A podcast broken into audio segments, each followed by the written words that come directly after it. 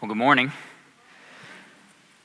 My name is John Crawford. I'm one of the pastors here, and I'm really excited to be with you all as we continue in our series in John, looking at John chapter 5 this morning. Well, if I had to guess what your favorite thing is, it's probably not jury duty. Those two words, jury duty, tend to make many people cringe. And about 12 years ago, I got summoned for jury duty, the thing that everybody loves. And as I showed up at the court, it just so happened that I won the lottery and my group number was called to go into the courtroom. Which meant I got to spend the day there, and it actually ended up being a, a cool experience because I had never been in a courtroom before. And so this was my first time in a courtroom, and uh, upon entry, um, I took in my surroundings. I was observant, seeing everything in the courtroom, and I was like, wow, this is really kind of interesting. And I got to go into the jury box, which is usually on the side of the court, and sit in the jury box where the jurors were. And in the front uh, was the judge, and the judge was sitting there. And then about midway through, you have the prosecution and the defense. And then in the back of the courtroom, there's an area called the gallery. This is the place where spectators can come and they can sit to observe the trial. And this imagery of the courtroom is important for us this morning as we continue in John chapter 5 because we are entering a courtroom scene this morning. And we're entering a courtroom scene as spectators, sitting in the gallery of the courtroom to watch Jesus on trial. So, the title for the sermon this morning is Jesus on Trial. Would you pray with me before we dive in?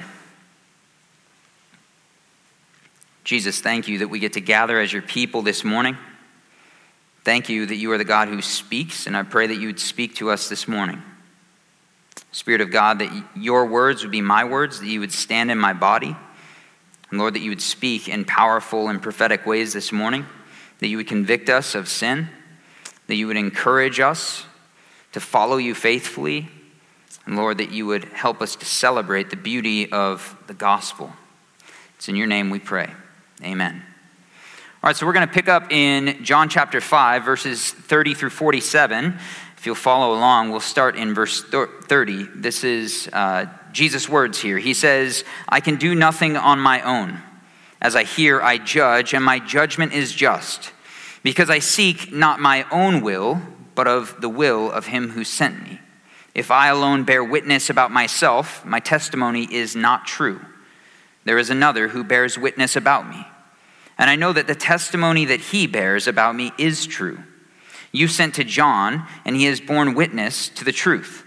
Not that the testimony that I receive is from man, but I say these things so that you may be saved. John was a burning and shining lamp, and you were willing to rejoice for a while in his light. But the testimony that I have is greater than that of John. For the works that the Father has given me to accomplish are the very works that I am doing, and they bear witness about me that the Father has sent me. So the first thing we see this morning is that Jesus says, Can I get a witness? Can I get a witness? As Jesus calls his witnesses to testify on his behalf in the courtroom. We're in the courtroom. Jesus is on trial. But why is Jesus on trial here? If you remember last week, Josh preached about the paralytic man for 38 years who, who laid paralyzed by the pool, and Jesus comes to him and he heals him. And he heals him on the Sabbath. And so these Jewish religious leaders are furious now because Jesus has healed on the Sabbath. They think that he's worked on the Sabbath and that he's clearly a lawbreaker. But even more than that, Jesus claims to be equal with God. And so these religious leaders are losing their mind. They're furious and they are seeking blood. In verse 18, it even says that they're seeking to kill Jesus because of this. And so, what they're saying, these religious leaders say, Jesus, we need proof. Where is the proof for these works that you're doing? Where is the proof for the claims that you're making? We need evidence to support these claims. This isn't just a court case, this is a capital case because they're out for blood. Jesus has to justify himself, and he knows that in the law, the Mosaic law in Deuteronomy, chapter 17, verse 6, and 19, verse 15, there is very specific grounds for testimony in the courts of law. And in Deuteronomy, it says that you need two or more witnesses to testify in order for your testimony to be valid, which means that Jesus' solo witness would not, and his solo testimony would not be seen as valid. And Jesus knows this because he knows the law. And so he says, okay, I, have got witnesses. You can bring them up to the stand. Jesus says, can I get a witness? It's almost as if he says, all right, you religious leaders, you want my witnesses. They'll take the stand, they will testify. And these are my witnesses. It's the Holy Spirit in verse 32. It's John the Baptist here in verse 33. It's the works that Jesus is doing in verse 36. It's the Father himself in verse 37. And it's the scriptures that bear witness in verse 39.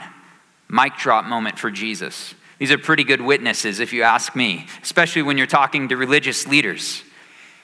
But this is also in addition to the witness of this man these religious leaders have seen that a paralytic man for 38 years has been healed. And even this witness of this man is not enough. They want proof.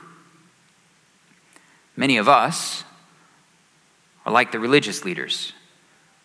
We want proof. We put Jesus on trial, and many of us are saying, Jesus, where's the proof? Where's the proof for your truth? Where's the proof for the, re- the reliability of Jesus? Where's the proof of the goodness of Jesus? Where's the proof of the love of Jesus? Maybe you're here this morning and you've got questions about Jesus. You're wondering, Jesus, where's the proof? I need proof before I put my trust in you. Or maybe you've been a Christian for a period of time and you still have questions and you're wondering, Jesus, where, where is the proof? See, Jesus gives them the witnesses of John the Baptist, of the Holy Spirit, of his works, of the Father, and of scriptures. But we also have other witnesses because we are 2,000 years later in human history. And in the same way that Jesus gave them John the Baptist, Jesus has given us the many other faithful followers of Jesus, men and women who have gone before us, whose shoulders we stand upon, who were willing to be killed for their faith that the early church fathers and mothers, those who had seen Jesus, were so convinced that, the, that Jesus was true, that this was real, that the resurrection happened, that these people were willing to be tortured, beheaded, fed to lions in the Colosseum because they were so convinced that the resurrection had happened, that it changed the world. Just as Jesus gave them John the Baptist, he also gave them his works. And in the same way, He's given us His works. It's the things that we've seen Jesus do. Many of us have seen Jesus heal people. We've seen people who were dead in their sins come to saving faith and new life in Jesus, and it's a miracle. That there's a reason why Christianity has spread like wildfire from the resurrection of Jesus until now. It's the largest religion in the world. It's a global religion because people have encountered and seen the very works of the resurrected Jesus. But in the same way that he gave them the witness of the Holy Spirit and the Father, he's given us the witness of the Spirit and of the Father. That many of us have experienced the very presence of God. And many other people have experienced the presence of God. And when you experience and encounter the presence of God, it transforms and it, it, transforms people's lives. It changes lives. And when you ask, where's the proof, you see that the very presence of God that people have encountered changes lives. And so we have evidence if we look around at the lives of other people. But more than that, Jesus has also given them the witness of the scriptures. And we have the very witness of scriptures here in front of us today. And there's a reason why God's Word has been the number one selling book. The Bible is the number one selling book in all of history. That this is the witness to who God is, to what Jesus has done, that the Bible is about Jesus. We have the same witnesses that Jesus lists out here, but we have far more evidence than that because of history, that we can see the ways that Jesus has shown up, how he has acted in power in the history of the world, and he has changed the course of world history. But even more than that, we all love stories. Every story is an echo. Every good story, every good movie that we love is an echo of this story, the true story of the world in which God has written and Jesus is at the center of. There's evidence to believe in Jesus this morning. But why does Jesus list these witnesses? Why these specific witnesses? Well, he does so because he's talking to Jewish religious leaders, and these are all witnesses that these leaders should believe. Not only should they believe, Jesus desires them to believe. He wants them to come to experience life in his name, to experience salvation. And so Jesus says here in, in verse 32, he says, his first witness, I'm calling my first witness to the stand to testify. It's, he says, there is another who bears witness about me doesn't say the Holy Spirit specifically, but when Jesus says another, Jesus is referring to the Holy Spirit. In John's gospel, we see that Jesus many times refers to another as the Holy Spirit, especially in John chapters 14, 15, and 16. This really gets built out. And so Jesus is saying, There is another who bears witness. It's the Holy Spirit. And I know his testimony is true, but I know you, religious leaders, need more proof. And so, for your sake, my second witness is John the Baptist here in verse 33. Jesus appeals to John the Baptist's witness because he desires that these leaders would be saved. John was a very big deal. He was a very familiar figure, and Jesus says something profound about John. He says, John was a lamp. See, the interesting thing about lamps is that lamps bear borrowed light. And that's exactly what John's whole ministry was, is that John was this lamp that guided people to the true light of the Messiah, who is Jesus.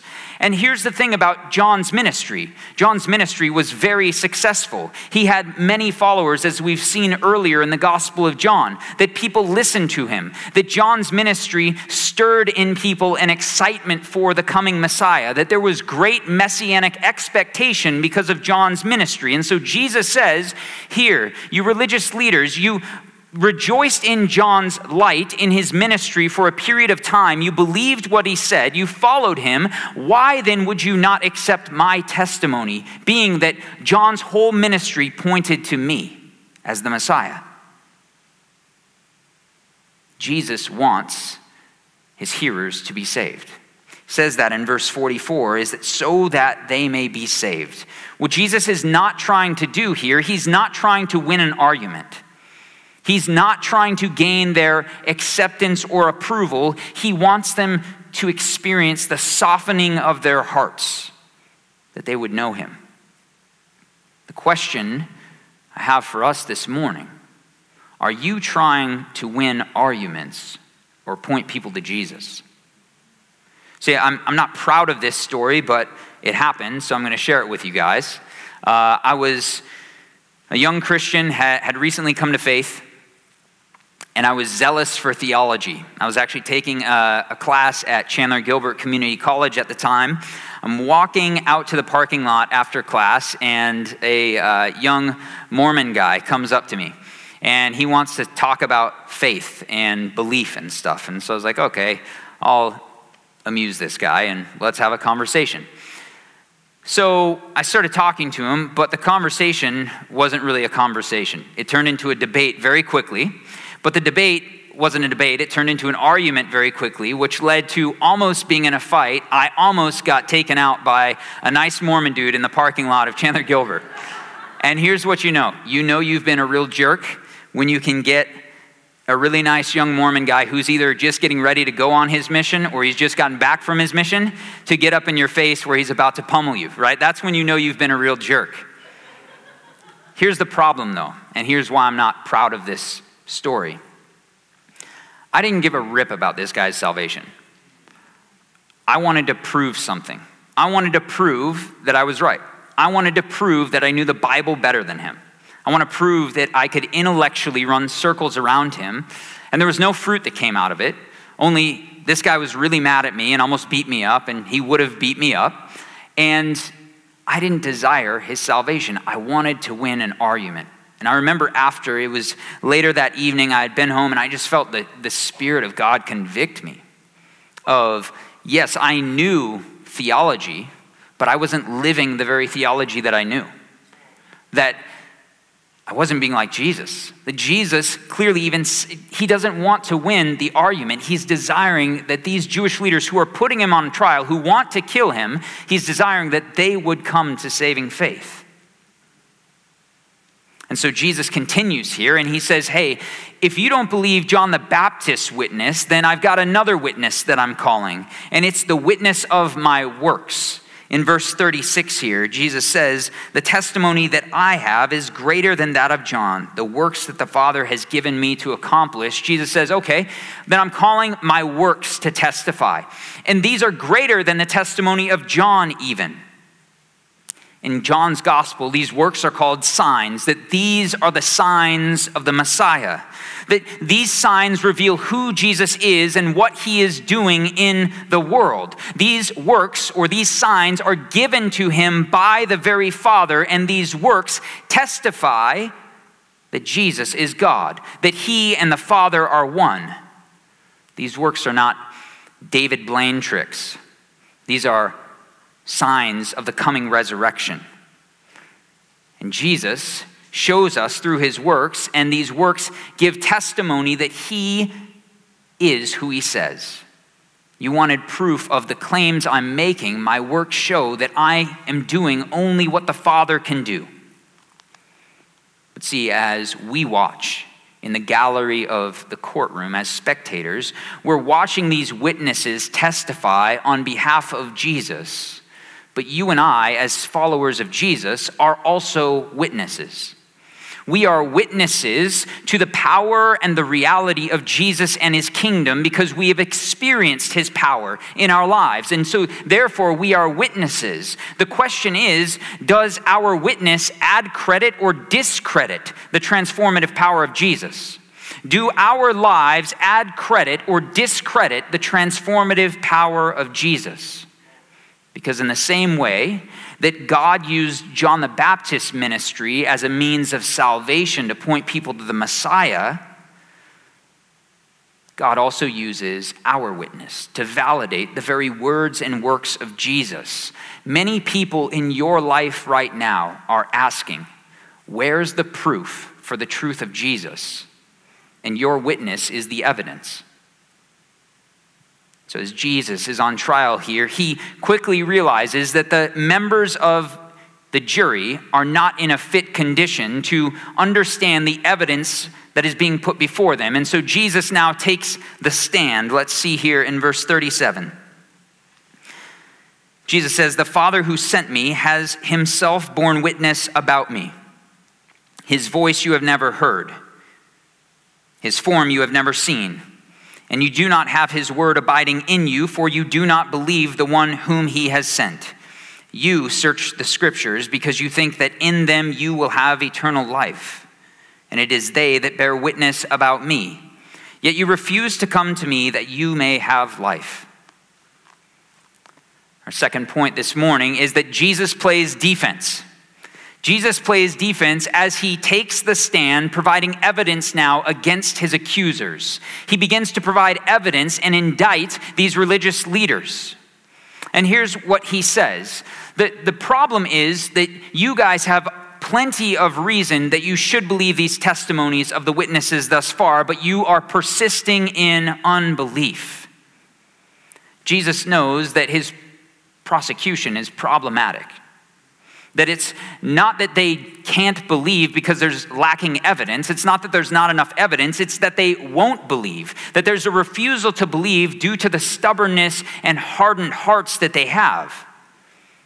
See, these Jewish leaders are, are scholars of the law. They studied Scripture, they know Scripture. But the goal of knowing Scripture is knowing Jesus. And so Jesus says, Here is my first witness who is evidence against you now. It's the witness of the Father. And Jesus says, The problem is that you, religious leaders, are not true Israelites. You think you are Jewish leaders, but you're not a part of true Israel because you haven't heard God. You haven't seen God, and you don't have God abiding in you. Jesus is referring to Moses here because Moses is a big deal in Judaism. He's one of the most righteous men for Jewish people to, to believe. He, he's one of the most righteous people in history. But more than that, Moses is the one that God chose to be the instrument of the Exodus story, where he brought God's people out of slavery in Egypt. And then, more than that, is God gave the law oftentimes the Mosaic law, it's called, through Moses. And so Moses is a huge deal. And so Jesus now indicts them, referring back to Moses, that they are not true Israelites. And so Jesus says, This is the evidence against you. Moses, the one that you respect so much, he heard God, but you have not paid any attention to his voice because you do not hear me. God's voice in Jesus. But Moses also saw God, and Jesus is saying, But you have not seen God, because I am the very manifestation of God in the flesh, but yet you reject me. And Jesus says, You also do not have uh, God's word abiding in you, because I am the very word of God, and you have no time for me. Jesus' indictment for them is that the only way that you can hear the voice of the Father is through the life giving voice of me, the Son. And he continues, though, with, it, with his evidence here in verse 39, and he appeals to the scripture now. Jesus calls upon the scripture because these leaders studied the scripture, they knew it. But Jesus says here in verse 39, he says that the problem is that you believe that it's in the scriptures where you can find eternal life. But scripture, just like John the Baptist, always points to Jesus where life is found. It is not scripture that gives us life, but scripture points us to the one that gives life, and his name is Jesus. See, if you refuse to come to Jesus like these leaders were refusing, then you are reading scripture the wrong way. It's as if Jesus stands up in the courtroom, in the middle of the courtroom, and says, Here is my indictment. You, religious leaders, have the right book, but you are reading it the wrong way. You've been reading this book, yes, but you're reading it the wrong way because you cannot have life in the scriptures. You only have life in me, in whom scripture points to. The problem for these leaders is that they knew everything about the Messiah but yet they didn't know the Messiah himself, even though he was standing right in front of them. For us this morning, Jesus is inviting you to know him. And the way that you get to know Jesus is through his word. And the goal of getting to know Scripture is to get to know Jesus. See, the Word of God points to the very Word who put on flesh. And oftentimes in the church, when we talk about reading the Bible, it can kind of seem like this duty thing. It's a checklist thing. It's something that we have to drudge through because it's viewed as dry. It's viewed as boring. It's viewed as just a to do list and a duty in order to, I know I'm supposed to read the Bible because I'm a Christian. But see, that's not how Jesus wants to view reading Scripture and engaging Scripture. Jesus wants us to read His Word with expectation that we open the pages of God's word to expect that He is going to encounter us, that He is going to speak to us. The primary way that God speaks to His people is through His word. And so when we open up the pages of Scripture, we get to expect that the very God who created us, who has spoke life into existence, has something to say to us. And when we expect to encounter Jesus through Scripture, it changes the way that we view reading Scripture. Instead of a duty, it becomes a delight. It becomes something that we get excited to do. And this is Jesus' invitation to us, is to encounter him. Because the goal of reading Scripture is life with Jesus. But there's two dangers that can happen when we talk about reading the Bible. The first is it's possible to read the Bible to fill your head with information instead of letting it penetrate your heart.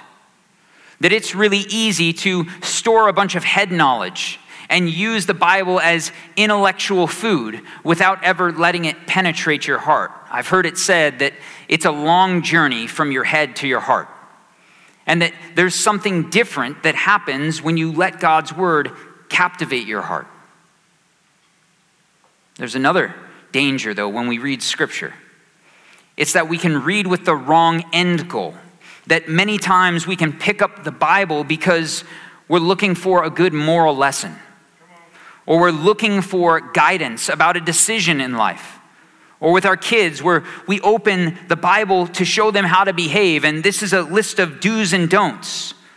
We go to Scripture for wisdom. Or maybe we open the Bible because this crazy year of 2020, everybody's wondering now, when does the Bible say the world's going to end? Because it seems like it's going to end right now.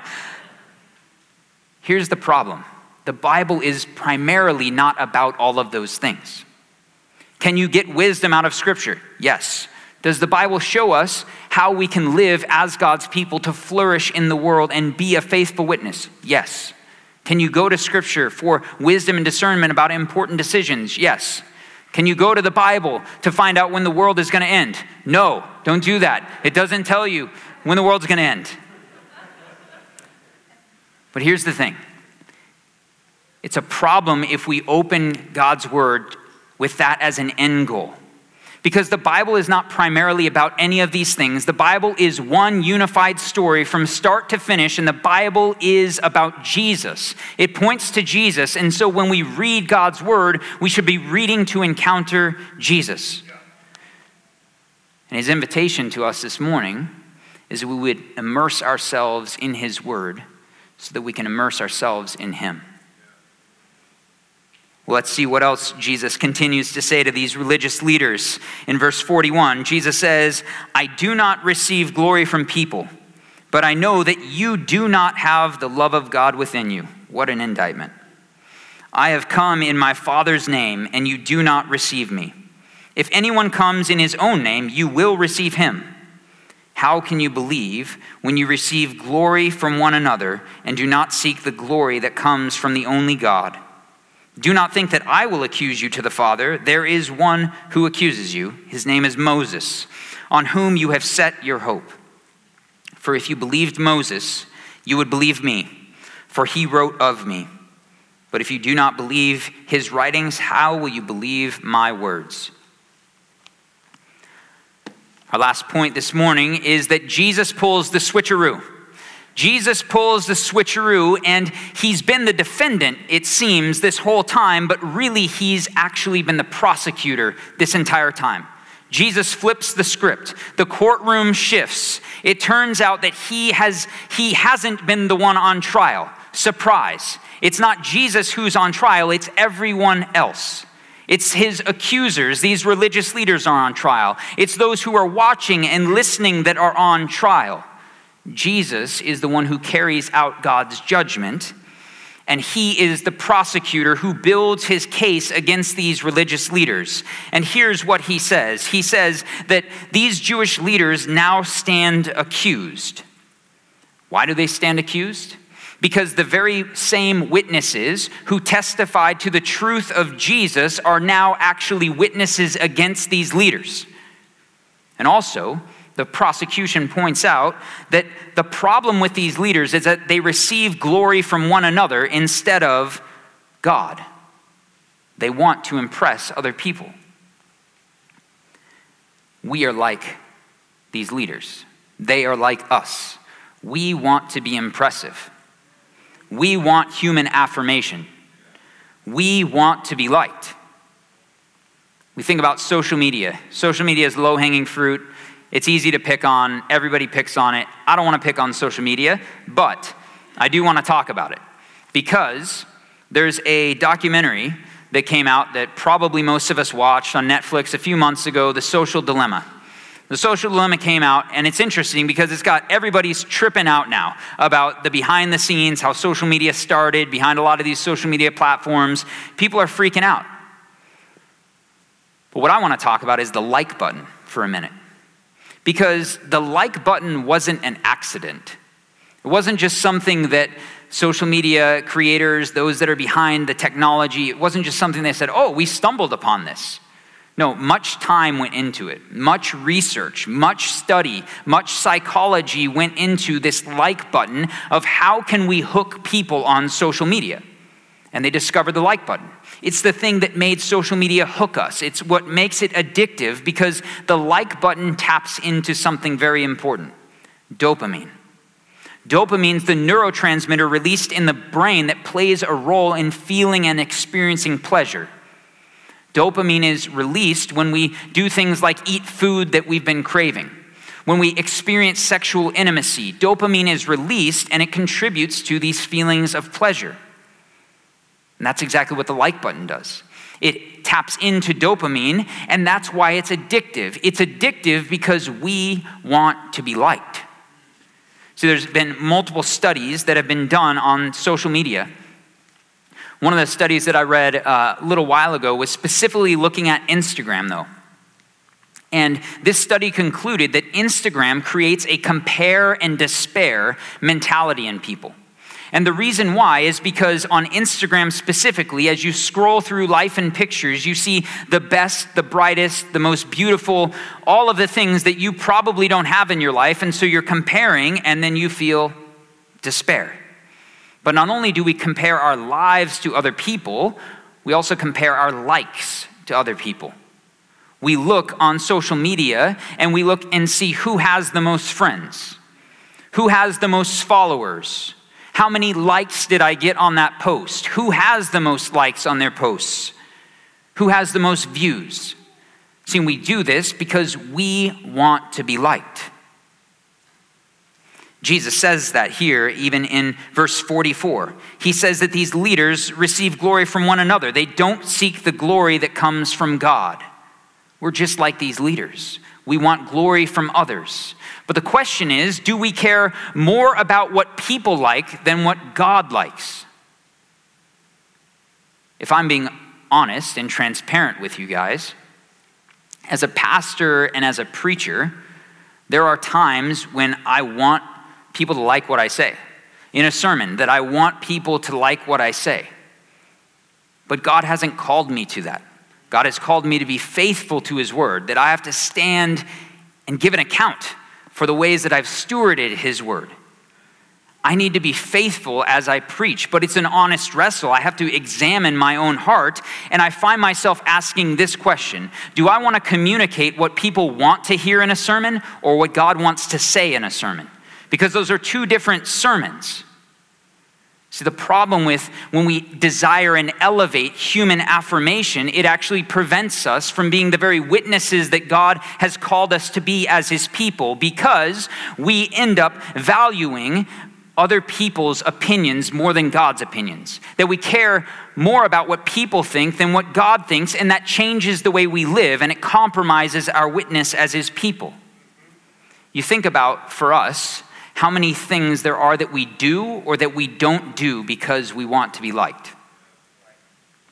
How many hard conversations have you avoided? Oh, someone said a lot. Thank you. That's good. uh, how many times have you avoided telling people what you really believe? How many times have you overcommitted?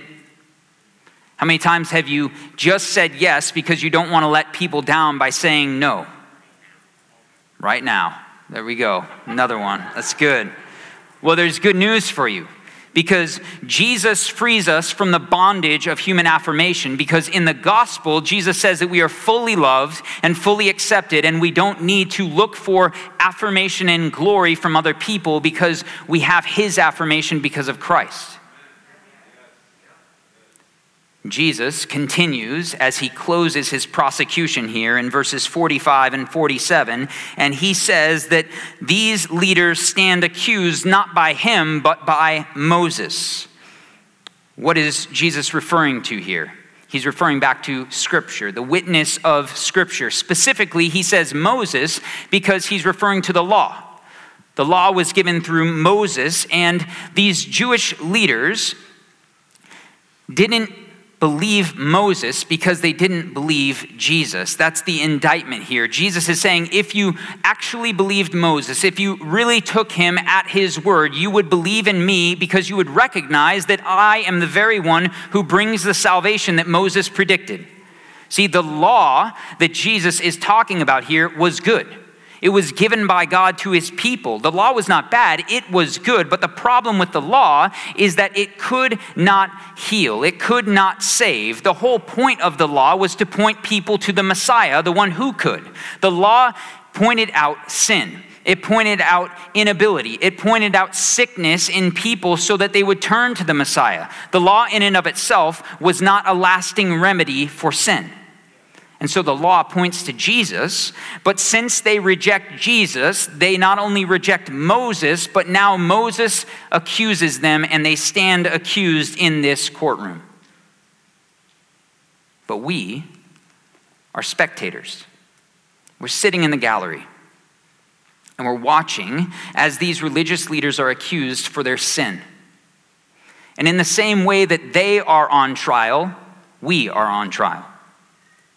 And we stand accused by the very same witnesses that accuse them because these witnesses reveal our sin to us.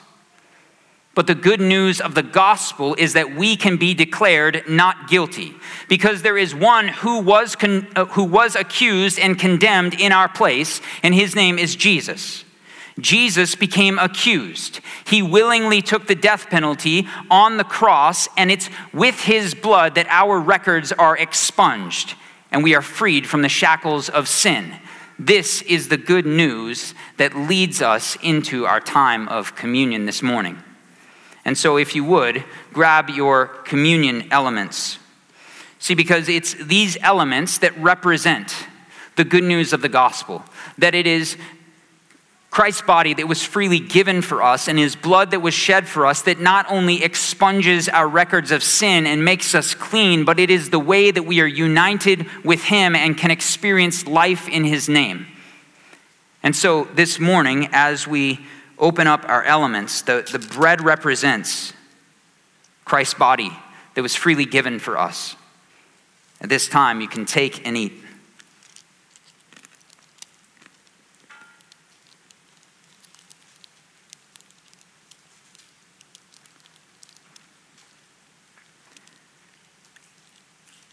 And the cup.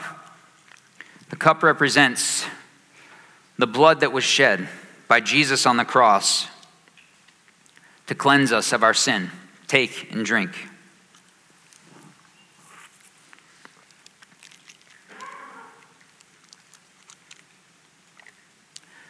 Let's close in prayer.